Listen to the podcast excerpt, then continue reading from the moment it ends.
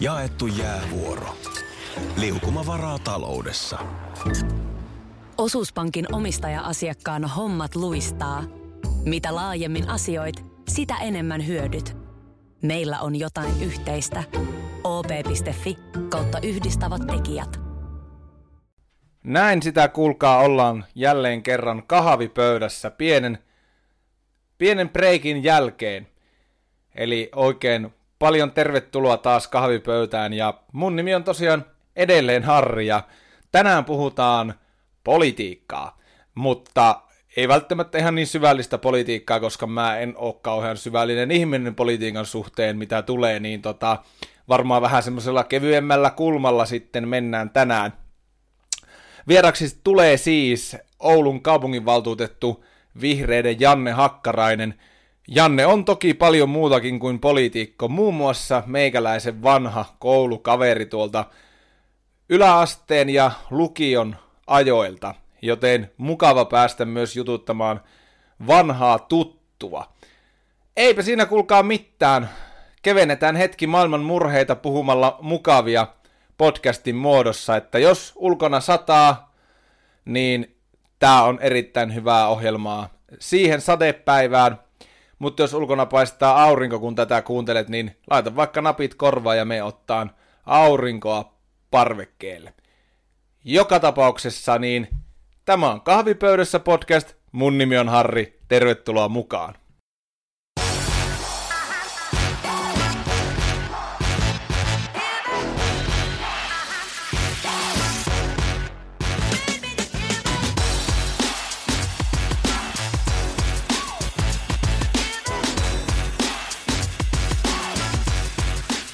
Ja näin ollaan jälleen kerran kahvipöydässä. Maailman upein tunnari on soinut ja kahvipöytään on istahtanut myös Janne Hakkarainen. Lämpimästi tervetuloa Janne. Kiitos oikein paljon. Mites, mites menee? Minkälainen on ollut, tätä kun äänitettä, niin on tiistai, iltapäivä. Onko ollut kiireinen päivä? Meillä on ollut työpaikalla virkistäytymispäivä ollaan oltu tunti Megatsoneessa ja sitten pyöräilin tänne vesisateessa, niin hiukan on sellainen nuutunut olo, mutta... Okei. Okay. No mutta toivotaan, että nuutumus vähän helpottaa tästä, kun hmm. lähdetään. Tota, hei, oululaisia miehiä hmm. ja edelleen oot ja tuolla Raksilassa. Raksilan kaupungin osassa asustelet. Millainen, millainen just kysytään tähän alkuun nyt ihan, että minkälainen Oulu on asua vuonna 2019? Vuonna 2019 Oulu on hyvä paikka asua. Ähm, Oulu on erityisesti edullinen paikka asua verrattuna muihin suuriin kaupunkeihin tai samankokoisiin kaupunkeihin. Oulun asumiskustannukset on verrattain matalat. Me ollaan saamassa hyvää pöhinää tänne. Me ollaan käynnistetty kulttuuripääkaupunkihakemushanke ja sen myötä tullaan panostamaan kulttuuriin yhä enemmän. Meillä on muutakin lupaavaa pöhinää tässä tulossa, että okay. tuonne uh, Kiikelin on tulossa se alla Seapool, Joo. ja sitten nyt on tulossa kesällä noi kaupunkipyörät. Ne valitettavasti viivästyy kuukauden tai pari, mutta tulossa on kuitenkin. Ootko päässyt testaamaan tulevia sykkeleitä? Oon päässyt ja mä olin positiivisesti yllättynyt siitä, että niillä oli ihan kiva ajaa. Ja mä vähän pelkäsin alun perin sitä, että jaksaako niillä kovinkaan pitkiä matkoja pyöräillä, mutta ne on kolmivaihteisia, niin, niin kuin omakin pyörä on, niin kylläpä niillä jaksaa. Niissä ei kuitenkaan sähkömoottoreita. Ei. Se on hyvä, koska itse olen sitä mieltä pyöräilijä, että pyörä on pyörä ja mopo on mopo, mm, mutta mm. tota, ei siitä sen enempää tässä kohtaa. Tuota, sä oot Oulun yliopistolla ylioppilaskunnan viestintäasiantuntijana. Kyllä. Minkälaista sun työ on, mitä sulla työpäiviin kuuluu? No, Oulun yliopiston ylioppilaskunta on käytännössä yliopisto-opiskelijoiden edunvalvontajärjestö. Ja vähän niin kuin a, noilla työssäkäyvillä on AY-liike. Ja me tavoitellaan opiskelijalle hyvää Oulua.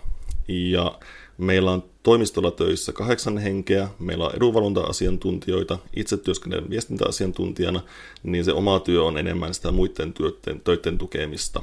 Okei. Mm. Kauan sä oot ollut nykyisessä tehtävässä? Mä oon ollut siellä vähän päälle kolme vuotta. Okei. Mm. Onko ollut semmoinen olo, että, että vielä vaikka toisetkin kolme?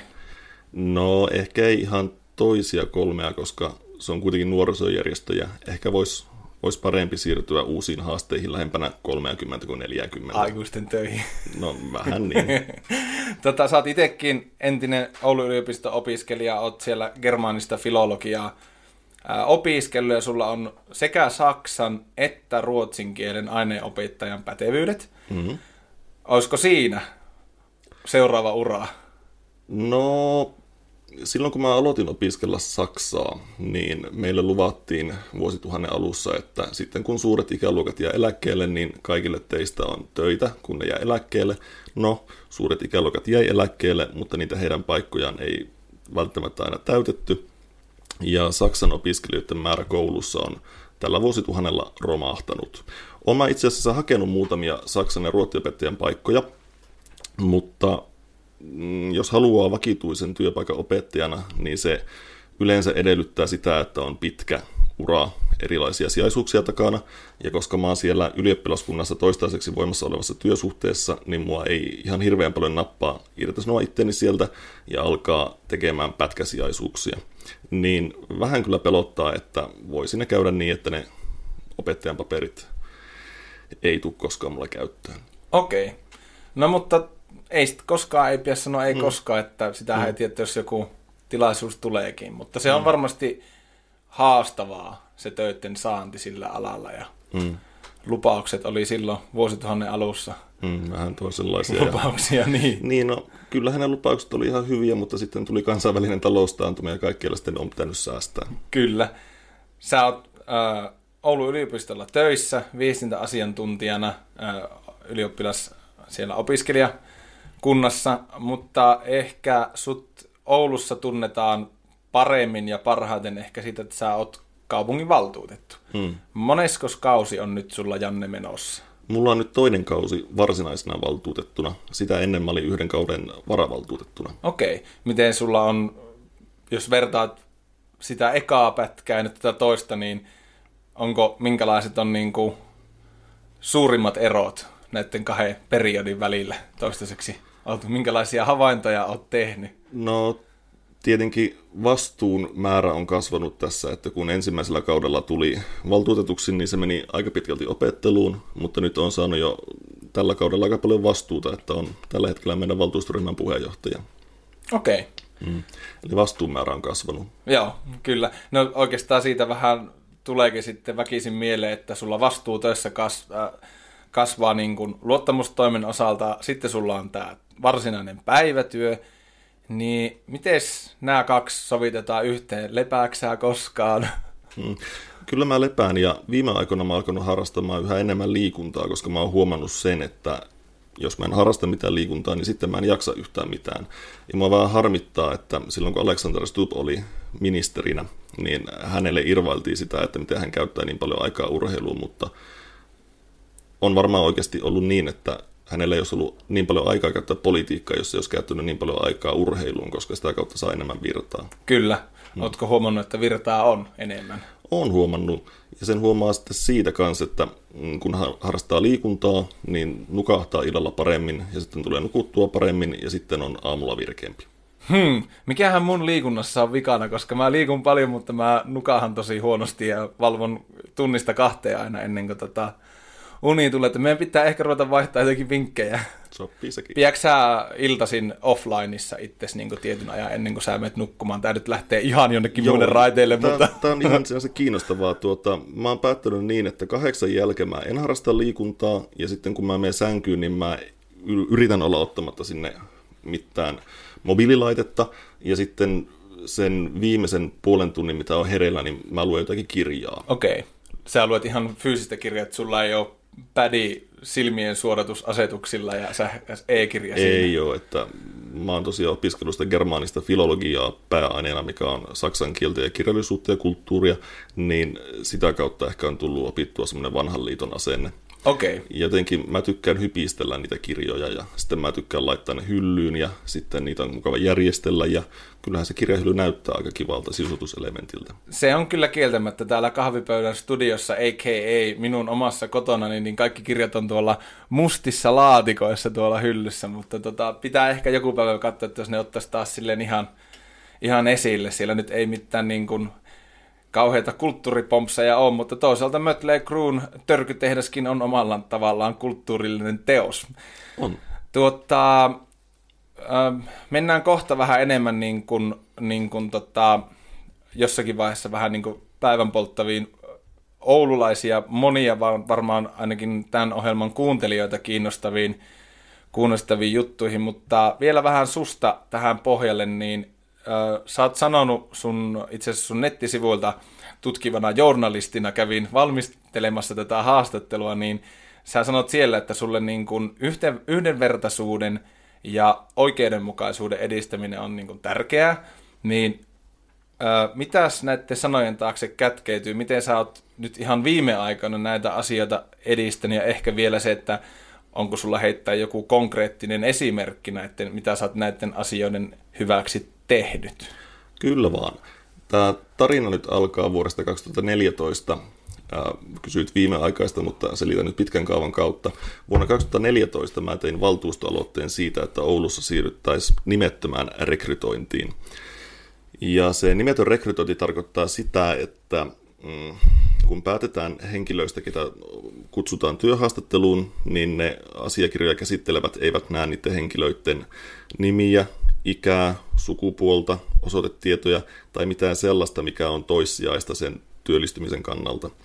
Ja se mun aloite meni läpi ja sitä aiottiin pilotoida ja äh, sitten sen pilotin pohjalta tehdä johtopäätökset siitä, että miten sitä systeemiä kannattaa jatkossa toteuttaa, jos lainkaan. Ja se piti tehdä syksyllä 2014. Mitään näistä edellä mainituista ei tapahtunut, sitä ei koskaan pilotoitu ja niin päin pois, mutta kaupunginvaltuutetulla on kaupunginhallintosäännön mukaan mahdollisuus tehdä valtuustokyselyitä, niin tuossa vapunpäivänä, eli kansainvälisenä työväenpäivänä tein kyselyn siitä, että mitä sille mun aloitteelle kuuluu. Ja se nimetön työnhaku olisi siitä hyvä, että se, siinä kiinnitetään huomio siihen työnhakijan osaamiseen kaikista toissijaisista ominaisuuksista.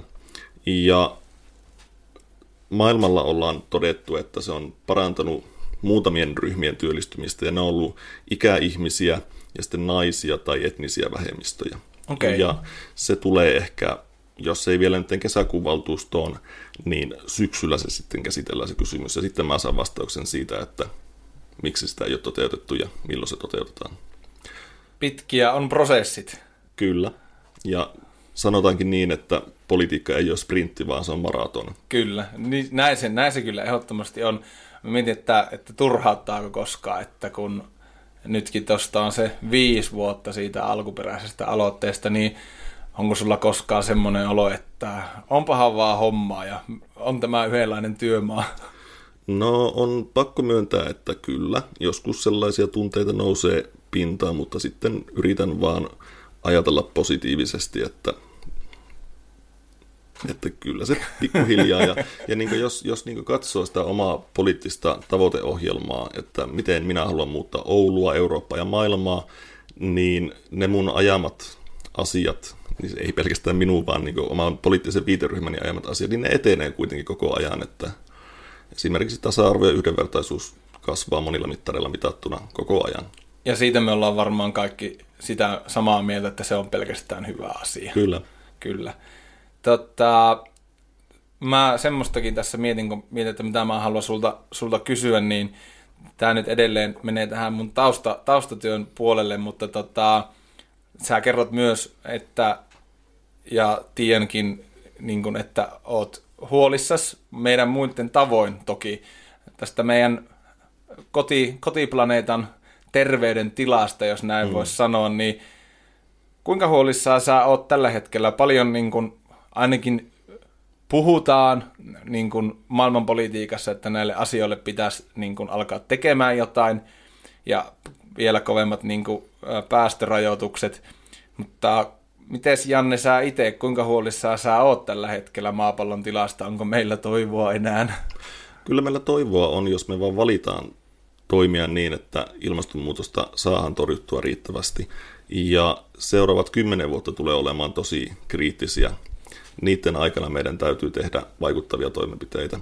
Joo. Ja se on harmillista, että meillä on aika paljon valmiita ratkaisuja, mutta kysymys on vaan siitä, että päätetäänkö niitä käyttää.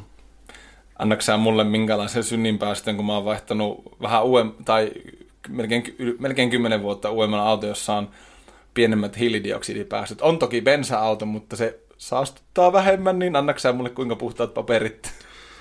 No, yksilöiden teolla tietysti on merkitystä, ne ei ole merkityksettömiä, mutta itse ajattelen niin, että meidän poliitikkojen tehtävänä on muuttaa yhteiskuntaa niin, että ekologiset ja ilmastolle ystävälliset valinnat olisi kuluttajille aina kaikista helpoimpia, edullisimpia ja kivoimpia. Että niistä ekologisista vaihtoehdoista tulisi sellaisia oletusvaihtoehtoja, koska jos me odotetaan, että ihmisten pitää muuttaa oma elämä jonkunlaiseksi viadolorossaksi ja että se ilmastonmuutoksen torjuminen edellyttää yksilön kärsimystä, niin sitten maailma ei pelastu. Mutta mitä tulee siihen autoon, niin joo, se kuulostaa hyvältä.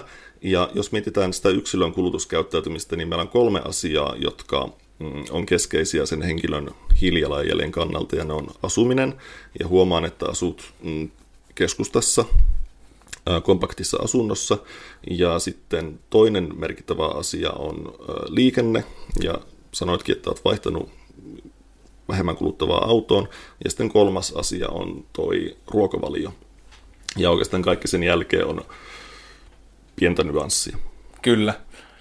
Tuota niin, ähm, sanoikin tuossa aikaisemmin, että sulla tulee paljon, paljon kirjoja luettua ja pidät kirjallisuudesta, niin otetaan pikkusen vähän kevyempää, kevyempää maapallon huolien jälkeen, niin minkä kirjan luit ihan viimeisimpänä? Vai onko sulla aina useampi kesken? Mulla on useampi kesken, että mulla on tällä hetkellä kesken yksi kaunokirja, ja se kertoo, no, 1930-luvun Weimarin tasavallasta siitä, että minkälaista oli elää Saksassa, kun oli valtava taloustaantuma, hyperinflaatio ja raha menetti arvonsa ja niin päin pois. Ja sitten toinen toi, toi tietokirja, mitä luen, niin on semmoinen eteläkorealaisen taloustieteilijän peruspaketti taloustieteestä, että mitä taloustieteestä kuuluu tietää. Okei. Okay. Mikä on niin kuin absoluuttisesti huonoin kirja, jonka olet lukenut? Onko joskus haksahtanut jonkin ihan kunnon niin kuin tämmöiseen kioskipokkaria todennut, että olipas huono kirja, että tähän kun tuhlasin aikaa, niin nyt... No, mulla alkoi viime vuonna puolisen vuotta sitten tinnittää, ja sitten mä no, stressasin siitä tosi paljon ja mun keskittymiskyky kärsi tosi paljon. Menikö sä lukea joku self-help-oppaan? En mennyt, vaan tuota, mun piti sitten valita joku semmoinen romaani, millä mä sain ajatukset muualle, mutta joka kuitenkin oli riittävä yksinkertainen, että mä pystyin stressantuneena sitä lukemaan, ja se oli toi Dan Brownin alku. Okei. Okay. Ja mä joskus on tykännyt Dan Brownin kirjoista, mutta kun ne kaikki on samanlaisia, niin sitten jossakin viidennen kirjan kohdalla ne alkaa tuntuakin jo huonolta, kun pystyy arvaamaan sen juonikäänteen. Okei, okay, stressiä on vähän ymmärrettävästi tuosta asiasta ollut, mutta muutenhan sä kuvailet itseäsi, niin kuin, ja, ja mekin nyt kerrottakoon jo tässä, että mehän siis tunnetaan pitkän ajan takaa, mennään siihenkin hetken päästä, mutta tota, sä oot optimistinen luonne ja sä oot niin kuin iloinen ja tai ainakin, ainakin sua, jos sua näkee jossain, niin sä oot niinku hy- hymyä ja näin ja oot optimisti, mutta miten tässä nykymaailman menossa, niin onko se kuinka haasteellista olla pysyä optimistisena, kun uutiset tuuttaa koko ajan vaan murhetta ja tuskaa? Joo, toi oli hyvä, että nostit esiin tuon, että uutiset tuuttaa koko ajan murhetta ja tuskaa olin tässä Itävallassa, lensin sinne ja sieltä takaisin tietenkin, ja lentokentällä sitten ostin semmoisen kirjan kuin Factfulness, on ilmestynyt nimellä Faktojen maailma suomeksi, ja siinä käsitellään sitä, että miten moni asia itse asiassa on menossa paljon parempaa suuntaan, mutta niillä ei ole mitään uutisarvoa. Ongelmilla on uutisarvoa, ja mm, on, on, meillä on kyllä haastavia aikoja edessä, tai siis ilmastonmuutos on kyllä, ilmaston, no, ilmastonmuutokseen täytyy puuttua, mutta mm, moni asia on menossa ihan parempaan suuntaan. Joo, mä itse asiassa otin itsekin pikku hatsit siitä, siitä kirjasta jo tuossa jo, joitakin kuukausia sitten. Vähän silleen ehkä selailumielellä sitä katoin ja, ja, ja avaus kyllä silmiä siitä, että ei täällä nyt kaikki aivan niin päin prinkkalaa ole, mm, mm. mitä ehkä sitten saisi uutisista semmoisen käsityksen. Hei, tämä on Kahvipöydässä podcast, arvon kuuntelija, mitä, mikä sun korvissa pauhaa tällä hetkellä. Ja me otetaan Jannen kanssa pikku breikki tähän kohtaan ja sitten tota, on luvassa, tää, lanseeraan nyt tässä semmoinen kahvipöydässä muistelee, muistelee osion ja tota, palataan ihan kohta ääneen. Kahvipöydässä. Vieraalle 6 kautta 5, mutta tuon juontajan voisi kyllä vaihtaa. Kahvipöydässä podcastia kuuntelet ja mulla on tosiaan vieraana Janne Hakkarainen, joka on viestintäasiantuntija Oulun yliopiston ylioppilaskunnassa. Ja sen lisäksi ehkä monelle oululaiselle tuttu ja miksei olisi, koska mies istuu toista kauttaan kaupunginvaltuustossa, niin silloin pitää joidenkin muidenkin tuntea kuin minun ja mun kahden kaverin Peraan ja Askon. Tuota, mistähän tuo tuli, en tiedä. Hei, tota, mennään vähän tuossa vähän brief, tai antoin teaseria kuuntele, että mennään vähän muistelemaan. Ää, sä oot ollut kaksi kertaa Janne opiskelijavaihdossa. Joo. Ja mä muistan, ensimmäinen kerta me oltiin yhtä aikaa lukiossa, Karjasillan lukiossa, muisto, Karjasi, äh, Rauha Karjasillan muis, äh, lukion muistolle. Ja sä olit silloin tosiaan, äh, oltiinko me 16, käytiinkö suurin piirtein 16-17? Joo, se oli 2005, kun mä olin ekan kerran sillä Saksassa vaihossa. Eli jotain 16, hetkinen, vaikka hei, no, eipä sen väliä. Hei, min, nuorena miehenä maailmalle vaihtoon, minkälainen kokemus oli ensimmäinen vaihtokeikka? Se oli tosi siistiä. Oli ensimmäistä kertaa pitkän aikaa pois kotoa, pois äidin helmoista. Ja sitten piti tulla toimeen ihan kokonaan vieraalla kielellä. Se oli todella jännittävää. Mutta sulla oli silloin jo aika vahva saksa. Joo, siis toki mä sitä osasin puhua ja tulla ymmärretyksi. Joo, kyllä. Sitten sä olit tota, yliopistoaikoina toisen kerran, eikö näin? Joo. Minkälaisia eroja verraten siihen ensimmäiseen keikkaan silloin tuota, lukioaikoina versus sitten kun olit jo aikuinen mies ja lähit sitten toista kertaa, niin miten sä vertailisit näitä kahta, kahta kertaa toisiinsa? Suurin ero tuli siitä, että ne oli tietenkin aivan eri paikkoja.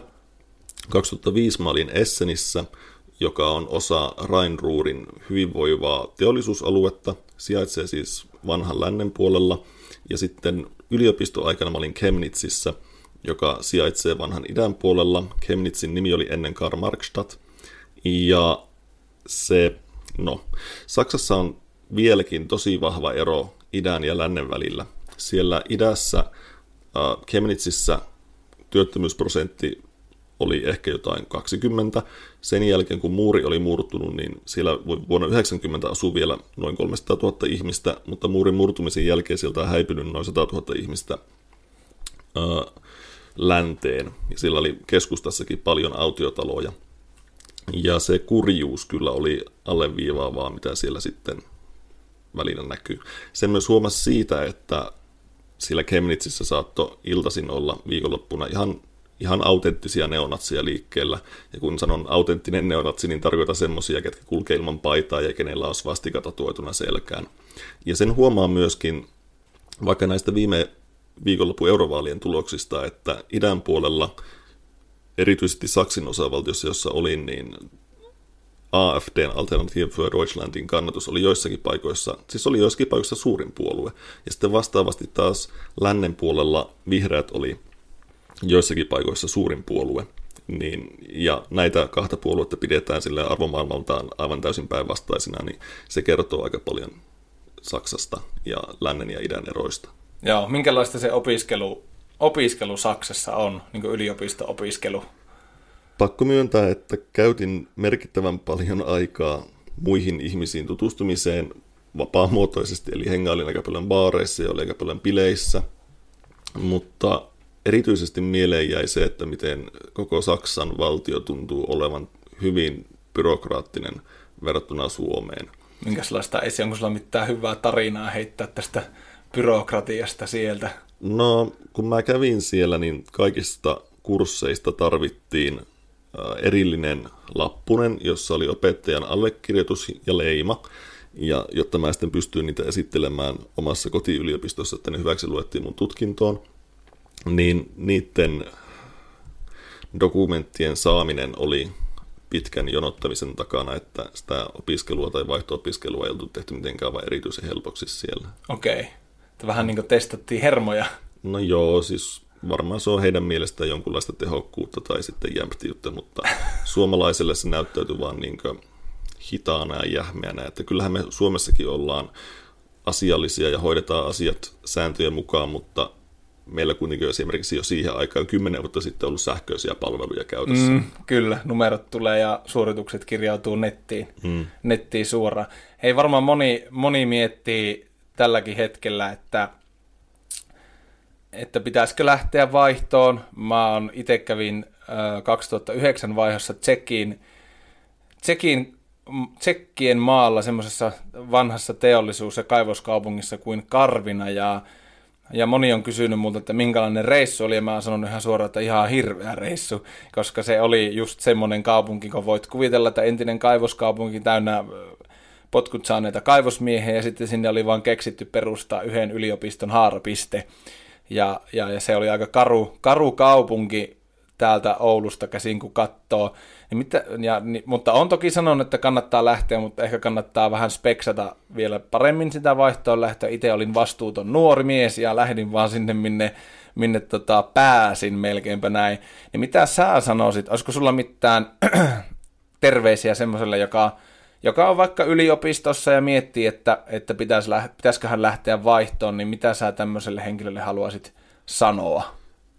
Kannattaa kyllä perehtyä siihen, mihin on menossa – ja valita sellainen, se, sellainen vaihtopaikka, joka kiinnostaa itseä ja, ja jossa voisi kuvitella viihtyvänsä. Itsellekin kävi vähän samantyyppinen vahinko, että kun menin sinne Chemnitsiin, niin olin lukenut papereista, että Chemnitz sijaitsee, tai että Chemnitz on Saksan kolmanneksi suurin kaupunki. Ja jossakin vaiheessa sitten huomasinkin, että ei, Chemnitz ei ole Saksan kolmanneksi suurin kaupunki, vaan se on Saksin osavaltion kolmanneksi suurin kaupunki. Mikä se, Oho! niin, niin tuota, se sitten... Semmoinen vahinko. Joo, että se sitten olikin huomattavasti pienempi paikka, himpun verran isompi kuin Oulu, mutta kuitenkin johonkin Berliinin tasoon verrattuna aika paljon pienempi. Mm. Jos mä nyt päättäisin, että mihin menisin vaihtoon, niin saattaisin valita Berliinin tai Viinin tai jonkun muun vastaavan paikan, jossa on pitkää kulttuuria ja, tai niin historiaa kulttuurista ja näin poispäin, mutta toisaalta oli ihan hyvä, että menin puolivahingossa sinne Chemnitziin, koska jos olisin tiennyt, että minkälainen paikka se on, entinen Karl Marxstadt, niin olisin kyllä jättänyt sen väliin, mutta teki kyllä ihan hyvää nähdä se, Joo. se paikka. Että speksataan se lähtöpaikka, tai se kohdekaupunki ennen kuin lähdetään, niin kyllä. pääsee pitkälle. Hei, mä tuossa jokin aika sitten viittasinkin siihen, että me tosiaan tunnetaan pitkän ajan takkaa. Me oltiin samalla yläasteella, Pohjankartanon yläaste, ja sitten tosiaan siellä Karjasillan lukiossa, niin millaisia muistoja tänä päivänä noin, mitä me ollaan, me ollaan yli 30 jo herranen aika, niin mm. millaisia muistoja sulta noilta yläaste- ja lukiovuosilta on? Kyllä, niistä on pääpiirteittäin hyvät muistot jäänyt erityisen hyvät muistot on jäänyt tuosta meidän entisestä Saksa-opettajasta, ja mun mielestä on hauskaa, ajatella, hauskaa ajatella, että mä oon ollut Saksan tukiopetuksessa, tai me oltiin Saksan tukiopetuksessa, ja minusta tuli sitten Saksan opettaja koulutukselta. Ja minä en osaa enää juuri mitään. Mm. Ja tuota, se meidän Saksan opettaja oli mun tosi kannustavaa ja innostavaa, ja sai sitten mut kiinnostumaan sitä saksan kielestä enemmänkin. Ja, mutta pakko myös mainita semmoisia vähemmän mukavia muistoja, että nyt, nyt politiikassa mä oon huomannut, että olisi tosi hyvä, että olisi enemmän matemaattista osaamista taustalla, mutta varmaan muistat, että meillä meidän matematiikan opettaja ei ole mitenkään vain erityisen kannustava, jotta en syyllisty nyt kunnianloukkaussyytteeseen, niin en kerro hänen nimeään. Se olisi toisaalta mutta... tälle ohjelmalle aika hyvää PR, että joo, joo. kaupunginvaltuutettu mm. julkisen sanan neuvosto ottaa mm. kahvipöydässä podcastiin kiinni, niin oishan sekin jotain, mutta Mut, ei mennä mm, mutta, nyt niin. Mutta sanotaan nyt vaikka niin kauniisti, että hänen opetusmetodinsa eivät olleet mitenkään aivan erityisen kannustavia, ja joskus ne oppituntitilanteet oli enemmänkin vähän nöyryyttäviä. Ja se sitten johti siihen, että kun menin lukioon, niin ajattelin, että mä opiskelen pelkästään pakolliset lyhyen matematiikan kurssit, enkä kirjoita ollenkaan matematiikkaa, ja näin tein. Ja olin tosi iloinen, että ei tarvinnut sitä matematiikkaa enemmän pyöritellä. Mutta nyt aikuisena on huomannut, että olisi ollut kyllä ehkä fiksua panostaa siihen matemati- matemaattisen osaamisen kehittämiseen himpun verran enemmän. Toki niin on nyt aikuisena sitä tehnytkin, mutta se olisi paljon helpompaa, jos sen olisi hoksannut tehdä jo nuorempana. Miten lukiosta, minkälaiset muistot jäi Karjasillan, Karjasillan lukion ajoilta? Sieltä täytyy aivan erityisesti mainita meidän luokanvalvoja, ja hänen voisin mainita nimeltä, koska hän on Vasemmistoliiton kaupunginvaltuutettu Mauno Murtoniemi, ja hän oli tuota... No hän sanoa, ymmärsi meitä, nuoria, nuoria aikuisen taimia. Kyllä, kyllä, ja hän sitten opetti meille tuota, ainakin filosofiaa ja Juh. historiaa. Yhteiskuntaoppia ei tainnut opettaa, mutta hänellä oli kyllä merkittävä rooli siinä, että itse kiinnostuin yhteiskunnallisesta vaikuttamisesta myöhemmin. Okei. Okay. Hmm. Mitäs, tuleeko mitään tota, ää, semmoista hauskaa, hauskaa muistoa mieleen niin kuin lukion niin kuin siitä ryhmädynamiikasta tai, tai niin kuin jostain, en nyt lähde mitään opiskelijabileitä tarvitse lähteä muistelemaan, mutta minkälaisen sä muistat yleisesti sen niin kuin, ää, tavallaan sen ryhmän, sen meidän luokan tai niin kuin semmoisen onko sulla minkälaiset muistot jäänyt niin kuin siitä niin kuin oppituntien ulkopuolisesta ajasta? Miten hän tuohon nyt sanoisi? Uh, ne muistot, mitä on jäänyt mieleen, niin on kyllä hyviä. Joo, mm. siitä, siitä jaan kyllä mm. samat ajatukset. Tota niin, pidetään pikku tauko, pikku tauko Jannen kanssa ja puhutaan sitten muutamista Oulun alueen ää, ajankohtaisista asioista. Ja, ja katsotaan, katsotaan vähän, että mil, miltä täällä tietyt hankkeet esimerkiksi näyttäytyy kaupunginvaltuutetun silmiin. Eli tota, pidetään pikku, pikku tauko ja palataan kahvipöydän ääreen aivan kohta. Kahvipöydässä kauramaitoa. Mehän kotiin siitä. Hei, me ollaan kahvipöydässä Janne Hakkaraisen kanssa ja ja ollaan, ollaan juteltu Jannesta ja ollaan vähän muisteltu myös menneitä, mutta mennäänpä Janne pikkusen tota, ajankohtaisiin asioihin, jotka liittyy Ouluun. Nämä on vähän semmoisia asioita, mikä itseä tietysti kiinnostaa, koska minun podcast, minun säännöt, valtaan mulla, niin voin, voin keskittyä asioihin, jotka itseä kiinnostaa, mutta eiköhän näistä muillekin jotain, jotain tuu kuuntelijatutkimuksen mukaan, joka on yhtä kuin kahvipöydässä Facebook-sivusto, niin tämmöinen tutkimus on siihen taustalle tehty. Totta, Raksilan seutu, rautatieaseman seutu, siellä on luoja muistaa kuinka kauan jo puhuttu, on ollut matkakeskusta, sitten ei tulekaan matkakeskusta, no nyt tulee, ei mm. ehkä tuleeko, en tiedä. Miltä tämä Raksilan ja rautatieaseman seudun kehittämishankkeet, niin tänä päivänä, niin miltä ne nyt näyttää? Siellä jotakin nyt ilmeisesti rakennetaan, hmm. ainakin purettu on paljon, mutta miltä siellä nyt, miltä tämä kehittämishanke tällä hetkellä näyttää? Meillä tosiaan tavoitteena on se, että kaupungin keskusta laajenisi keskustasta Raksilaan päin, ja siellä alkaa olla aika hyvää pöhinää. Siitä, siellä on ollut pitkään jo suunnitelmia kaikenlaista varten, mutta sitten tuli kansainvälinen taloustaantuma ja kaikki jäi jäihin. Meillä on nyt rakentuneet ne aseman tornit sinne, sinne on tulossa asumista. Ja sitten ää, sen arkkitehtuurikilpailun voitti siitä juna-asemasta toi Tervatynnyrit ehdotus, joka oli mun mielestä todella päräyttävä olisi todella merkityksellistä saada aseman seutu näyttämään siltä, että kun henkilö saapuu junalla Ouluun, niin Oulu näyttää isolta kaupungilta. Ne aseman tornit on jo lupaava alku. Kyllä. Miten mm. tota, miltä siellä nyt niin kuin näyttää, että onko meillä odotettavissa, että niin kuin, millä aikajänteellä mahdollisesti jotain olisi, olisi sitten jo valmiina? Niin, riippuu vähän, että mitä kaikkea odotetaan, että ne Raksilan no, marketit... mistä lähinnä. joo, joo, joo. No, tuota, ne Raksilan marketit on tässä muistaakseni lähivuosia aikana katoamassa ja ne tullaan uusimaan sinne, mutta sitten pitää vielä miettiä sitä, että voisiko siellä olla paikka myös monitoimiareenalle. Siitä ei ole ollut mitään päätöksiä vielä, siitä on ollut vasta puhetta, mutta Oulussa olisi aivan selvästikin tarve monitoimiareenalle. Onko kaupunki niin kuin valmis tuomaan siihen niin myös rahoitusta siihen areenahankkeeseen? Toi on siitä hankala kysymys, että mun tiedossa ei ole mitään sellaista yksittäistä ehdotusta, ja yksittäisiin ehdotuksiin pitää aina totta kai sitten vastata kokonaisuuden kautta. Mm, kyllä. Mutta en näe sitä mahdottomaksi, koska se olisi kuitenkin kaupunkikehityksen kannalta tosi keskeistä. Meillä tällä hetkellä syntyy tosi paljon tilanteita, että olisi olemassa isoja kongresseja tai tapahtumia, jotka vois, vois muuten järjestää Oulussa, mutta kun niillä ei ole paikkaa, niin meiltä jää tosi paljon isoja tapahtumia vuosittain väliin siksi, että ei ole kerta kaikkiaan paikkaa, missä niitä järjestää. Joo. Se monitoimiareena olisi siitä hyvä, että niin kuin nimensä mukaisestikin niin se, se on monitoimiareena, niin sillä voisi järjestää kaikenlaista. Kyllä. Sitä kyllä itse kovasti oottelen, että jos semmoinen joku päivä saadaan, Raksilan jäähalli rapistuu käytännössä käsiin ja sitäkään ei voi varmaan loputtomiin enää saneerata. Ei voi, ja siinä monitoimiareenassa on se hyvä puoli, että se olisi, niin kuin nimestä voi päätellä, mm. paljon monikäyttöisempi kuin pelkästään jäähalli. Kyllä, kyllä.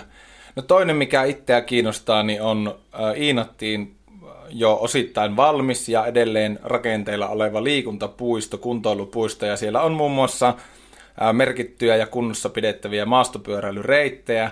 Maastopyöräily nostaa niin kuin koko Suomessa, niin myös Oulussa päätään. Ja mitä on kuullut ja lukenut, niin käyttäjät on tosi tyytyväisiä, että vapaaehtoistoiminnalla on saatu näin mahtavat puitteet.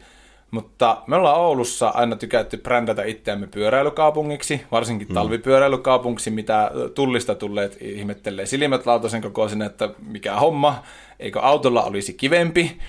Niin onko ollut mitään keskusteluja tai mikä sun niin kun, ö, näppituntuma, että voisiko niin kun kaupunki Oulussa tukea enemmän myös maastopyöräilyä ja nostaa myös sitä kautta tätä meidän valmiiksi jo aika hyvää pyöräilykaupungin profiilia? Hmm. No aivan aluksi mun on pakko myöntää, että tämä on semmoinen kokonaisuus, johon en ole perehtynyt läheskään lainkaan joten en, en osaa sanoa, että mitä kaikkea on mahdollisesti keskusteltu jossakin toisaalla. Joo. Mutta sen toki voin sanoa omasta ja oman viiteryhmän ja oman puolueeni puolesta sanoa, että äh, on taloudellisesti järkevää pistää julkista rahaa tuon kaltaisten asioiden edistämiseen ihan vaan siksi, että kun ihmiset harrastaa liikuntaa, sitten ne sairastuu vähemmän, ja kun ihmiset sairastuu vähemmän, ne ei mene terveyskeskukseen, ja sitten taas kaupunki säästää rahaa. Kyllä. niin kuin, tämä on todella yksinkertaista oikeastaan. Niin, kyllä. Ja jotenkin tuntuu, että se tavallaan myös istahtaa siihen niin kuin pyöräilykaupungin profiiliin jotenkin tosi näppärästi. Että, mm. että, ja varmasti niin kuin, olisi potentiaalia. Kyllä, kyllä.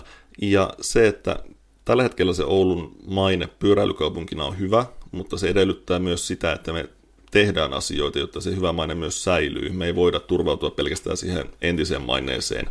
Ja Oulun baana on aika hyvä e- esimerkki siitä. Kyllä, kyllä. Ja sitten ne kaupunkipyöräkin on tulossa ja sitä baanaa rakennetaan koja lisää. Kyllä, kyllä. Mm-hmm. Se on, itsekin sitä testanneena, niin on kyllä näppärä, varsinkin kun se on kokonaan valmis, niin tuo kyllä paljon, paljon hyvää kaupungille. Mm. Totta, aina pyrkimys silleen että ei nyt mentäisi niin kuin kahvipöydässäkään liian vakaviin asioihin, mutta nyt on nyt pakko, pakko nyt kuitenkin ottaa vielä esille tässä, tässä lopussa tämä, että meidän kaupungissa oli tai on paljon niin kuin turvattomuuden kokemista tällä hetkellä. Kaikki tietää, mistä mä puhun, niin ei tarvitse silleen niin kuin näihin tapahtumiin enää mennä, mutta mitkä Janne sun terveiset on näille, jotka näin kokee ja onko Oulu faktallisesti oikeasti niin turvaton kuin yleinen mielikuva tällä hetkellä monella on? Nuo asiat on tosiaan hyvä erottaa toisistaan, että mitkä on ne faktat ja mitkä on ne ihmisten kokemukset. Oulussa, no, Oulun apulaispoliisipäällikkö kävi pitämässä Oulun kaupunginvaltuustolle aika kattavan tilannekatsauksen siitä, että miten turvallinen kaupunki Oulu on. Ja tilastojen pohjalta voidaan katsoa, että Oulu on ihan yhtä turvallinen kaupunki kuin kaikki muukin samankokoiset suomalaiset kaupungit. Sitten taas tullaan siihen, että miten ihmiset kokee asioita, niin on huomattavissa, tai niin on, on nähtävissä kyllä, että ihmiset kokee Oulun turvallisuuden heikentyneen. Ja siihen on tietysti monia syitä. Mua vähän harmittaa se, että nyt kun on käyty eduskuntavaalit, niin jotkut yksittäiset poliitikot ja jotkut puolueet on ottaneet asiakseen pelotella ihmisiä entistä enemmän. Ja pelottelussa on se puoli, että kun ihmisiä pelotellaan, he pelästyy. Nyt olisi hyvä, tai niin kuin tässäkin podcastissa haluan toistaa sitä, mitä Oulun apulaispoliisipäällikkö meille kertoi, eli Oulussa on turvallista elää ja asua. Ja ainoa ryhmä apulaispoliisipäällikön mukaan, kenellä ei ole yhtä turvallista kuin aiemmin, niin on ihmiset, kenen ihon väritys on tummempi kuin mitä esimerkiksi meillä. Ja sehän taas johtuu siitä, että kun nämä vastenmieliset lapsiin kohdistuneet seksuaalirikokset viime talvena tapahtui, niin siitä sitten seurasi se, että tummaihoiset ihmiset on kaupungilla kohdanneet huutelua, tönimistä ja vastaavaa epäasiallista käyttäytymistä aiempaa enemmän. Ja tämä oli siis apulaispoliisipäällikön terveiset kaupunginvaltuustolle. No niin, nyt saatiin nekin tähän ja pitäisikö Oululle kirjoittaa omaa faktojen maailma? No kyllä se varmaan tarpeellista olisi. Juu, laitetaan tulemaan. Se on mm, ensi syksynä mm. kaupassa, minä sen tuosta raapasen. Mm. Ja se, mitä pitää sanoa vielä niistä vastenmielisistä rikoksista, niin apulaispoliisipäällikkö alleviivasi sitä, että ne ei ole mitään sellaisia rikoksia, mitä sattuu tuolla kaduilla ja puskissa, vaan ne rikokset, mistä nyt puhutaan, on ollut, se on groomingia, mistä puhutaan. Eli netissä, somessa ollaan houkuteltu lapsia mukaan. Mm, ja, kyllä. Ja tuota, niistä asioista on syytä keskustella yhä enemmän. Vanhempien, huoltajien pitää pystyä keskustelemaan lastensa kanssa siitä, että miten sitä somea ja nettiä käytetään, jotta ei jouduta vaaran paikkoihin. Se on just näin. Tota, otetaanpa sitten vielä pikkusen kevennys tähän loppuun, mm. niin tota, no just tällä hetkellä ulkona ei ole niin kauhean kesäinen sää, ehkä kun tätä nyt hyvää kuuntelija kuuntelee, niin saattaa olla täydellinen heinäkuinen tai vaikka jopa elokuinen kesäpäivä ja aurinko paistaa ja näin, mutta joka tapauksessa kun tätä tehdään, niin kesä tekee jälleen tuloaan. Ihan tuossa nurkan takana moikkailee jo, että täältä, täältä päästään taas ihmiset kuulkaapa tullaan, niin mitäs Janne sulla kesäsuunnitelmia on kesälle 2019? No tänä kesänä ajattelin pysytellä ihan kotimaassa, että mm, ensi viikonloppuna, vaikka ei ole vielä ihan kesälomakausi alkanutkaan, niin on menossa kaverin kanssa käymään Lapissa. Ollaan menossa Rovaniemelle katsomaan Ropsin peliä. Okei. Okay. Ja sitten mennään Tornioon ja ollaan siellä kaverin luona yötä ja käydään Ruotin puolella semmoisessa ravintolassa kuin Yytblik, jossa on kuulemma, se on vaaran päällä ja siellä on kuulemma kaunit maisemat. Kesäkuussa ajattelin mennä käymään Helsinki Prideissa – siellä on käynyt vuosittain, viime vuonna en päässyt, kun oli vähän kipeä. Ja sitten pari viikon päästä itse asiassa on menossa vihreiden puoluekokoukseen Poriin. Okei. Okay. Ja sitten on suunnitellut semmoista, että vuokraisin jonkun mökin jostakin erämaasta, menisin sinne yksin, ottaisin paljon kirjoja mukaan ja möllöttäisin siellä viikon, mutta sitä on vielä vähän haitannut se, että en ole vielä löytänyt semmoista autiota mökkiä, jonne pääsee johkoliikenteellä tai pyörällä. Että... Vesku, Veskuloirin luo sinne. No niin, sekin saatiin tähän tuo imitaatiohomma tähänkin jaksoon. Hei, tota, kahvipöydässä podcast ja Janne ollut vieraana. Tosi paljon Janne, kiitoksia, että pääsit tulemaan. Oli kiva, kiva kuulla sun ajatuksia erinäisiin asioihin ja vähän myös siitä, että mitä sulle tällä hetkellä kuuluu. Ja kiitos kutsusta, oli mukava päästä puhumaan. Varoitus! Kahvi on juodessa kuumaa.